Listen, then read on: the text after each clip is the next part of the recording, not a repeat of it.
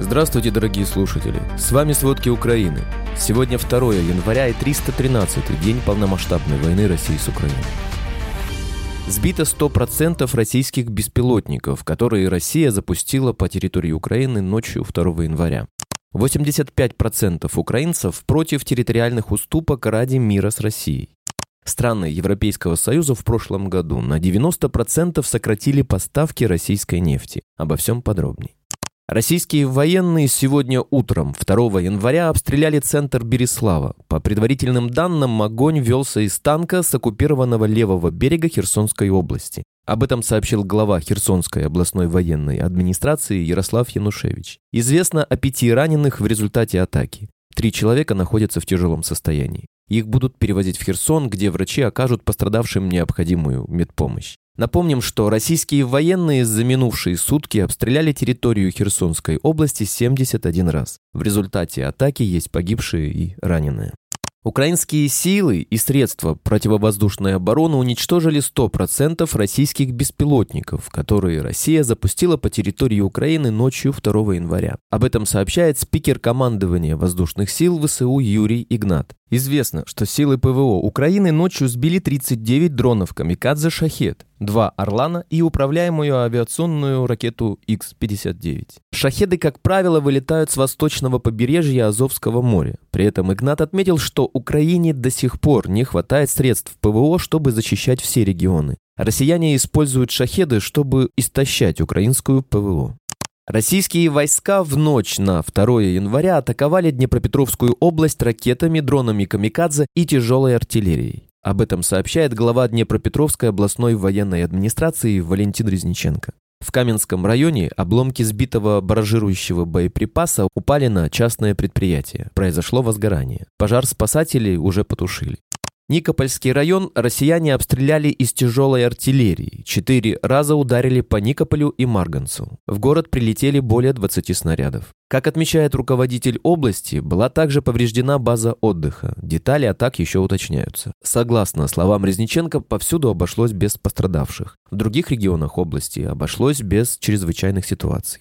Сегодня, второго января, утром скончался один из пострадавших от российской атаки на столицу тридцать первого декабря. Об этом в Телеграме сообщил киевский городской глава Виталий Кличко. Известно, что сорокашестилетний мужчина находился в реанимации в тяжелом состоянии. Напомним, тридцать первого декабря Россия устроила очередную ракетную атаку по Украине. Часть из них сбила ПВО. В Киеве раздалась серия мощных взрывов. В результате обстрела были повреждены стадион «Темп» и гостиница в Святошинском районе, а также Дворец Украины. Ранее было известно об одном погибшем и двадцати пострадавших.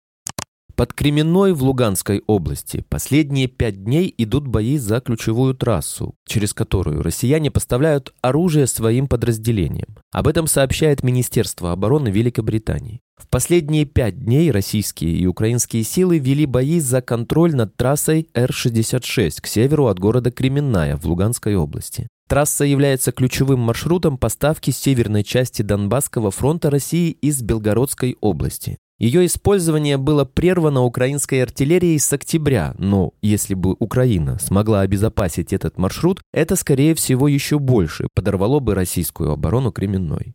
На временно оккупированной россиянами территории Донецкой области в новогоднюю ночь в результате удара вооруженных сил Украины по зданию, которое использовалось как казарма, сотни российских военных уничтожены. Еще около трехсот получили ранения. Об этом сообщает Управление стратегических коммуникаций ВСУ. Известно, что удар был нанесен по временно оккупированной Макеевке, где в здании местного профтехучилища номер девятнадцать россияне разместили сотни прибывших из России мобилизованных. Из-за того, что в здании также разместили склад боеприпасов, ПТУ было полностью разрушено, а все выжившие солдаты оказались под обломками. В прошлом году после полномасштабного вторжения Российской Федерации в Украине прозвучало четырнадцать тысяч восемьсот семьдесят воздушных тревог. Об этом сообщает пресс-служба Государственной пограничной службы Украины. Ранее сообщалось, что у россиян осталось от тринадцати до двадцати семи процентов оперативно-тактических ракет морского, авиационного и наземного базирования собственного производства. В настоящее время российская промышленность пытается выйти на производство двадцати ракет типа «Калибр» в месяц. Поэтому россияне начали комбинировать и менять тактику обстрелов. Также сообщалось, что российские войска впервые применили для ударов по Украине ракетоносители в Каспийском море, что может свидетельствовать о проблемах с логистикой россиян на Черноморском побережье. восемьдесят пять процентов украинцев против территориальных уступок ради мира с Россией, свидетельствуют данные проведенного в декабре опроса. Лишь восемь процентов опрошенных считают, что для достижения мира и сохранения независимости можно отказаться от некоторых территорий, отмечают исследователи Киевского международного института социологии. Аналогичные опросы также проводили семьи в мае, июле и сентябре две тысячи двадцать второго года. Результаты отличались незначительно, указывают авторы. В мае против территориальных уступок были восемьдесят два процента принявших участие в исследовании, в июле восемьдесят четыре процента, в сентябре восемьдесят семь процентов. Россия стремится любой ценой навязать Украине переговоры, так как планирует выиграть время и уйти от ответственности за развязывание агрессивной войны. Об этом рассказал советник руководителя Офиса президента Украины Михаил Подоляк. По его словам, Украина не заинтересована в переговорах с уголовниками, будущими подсудимыми на международном трибунале. Украина понимает, что любые переговоры с Россией – это снятие с нее ответственности за военные преступления, отсутствие импульса трансформации России и, самое главное, предпосылки для взращивания в России реваншизма. В российском Воронеже в ночь на второе января прогремел очень мощный взрыв в районе военного аэродрома, где базируются боевые самолеты россиян. Об этом сообщают местные российские, а также украинские каналы в Телеграм. Согласно свидетельствам очевидцев, взрыв на аэродроме был настолько мощный, что его отчетливо услышали во всех районах города. Военный аэродром «Балтимор» в Воронеже является местом базирования российских истребителей-бомбардировщиков Су тридцать четыре. Именно отсюда многие российские военные вылетают для нанесения ударов по мирным украинским городам и позициям ВСУ. Некоторые самолеты с этого аэродрома уже были уничтожены в Украине силами украинской ПВО. В России в Ростовской области разыскивают шестерых заключенных, которые были завербованы в так называемую ЧВК «Вагнер» и скрылись из оккупированной Луганщины. Об этом сообщают российские СМИ. Известно, что шестеро заключенных, завербованных в так называемую ЧВК «Вагнер», сбежали с оружием из тренировочного лагеря на временно оккупированной Луганщине. Среди них три гражданина Узбекистана и по одному из России, Белоруссии и Киргизии. По оценкам Белого дома, в Украине сейчас находится около пятьдесят тысяч вагнеровцев, только двадцать процентов из них – контрактники. Остальные заключенные, которых Пригожин вербует в российских колониях и использует как пушечное мясо. В субботу тридцать первого декабря в России официально завершился осенний призыв на срочную службу в российскую армию. Об этом сообщает российское издание «Медуза». Согласно данным Министерства обороны России, за осенне-зимний период было призвано сто двадцать тысяч человек. Кроме того, в оборонном ведомстве России подчеркнули, что призванные на срочную службу якобы привлекаться к участию в боевых действиях на территории Украины не будут. Напомним, что по данным разведки, российские войска используют мобилизованных как щит для техники. Накануне министр обороны Украины Алексей Резников заявил, что в России в начале две тысячи двадцать третьего года закроют границы, объявят военное положение и начнут новую волну мобилизации. Также стало известно, что солдат России, желающих сдаться в плен ВСУ, запугивают военным трибуналом.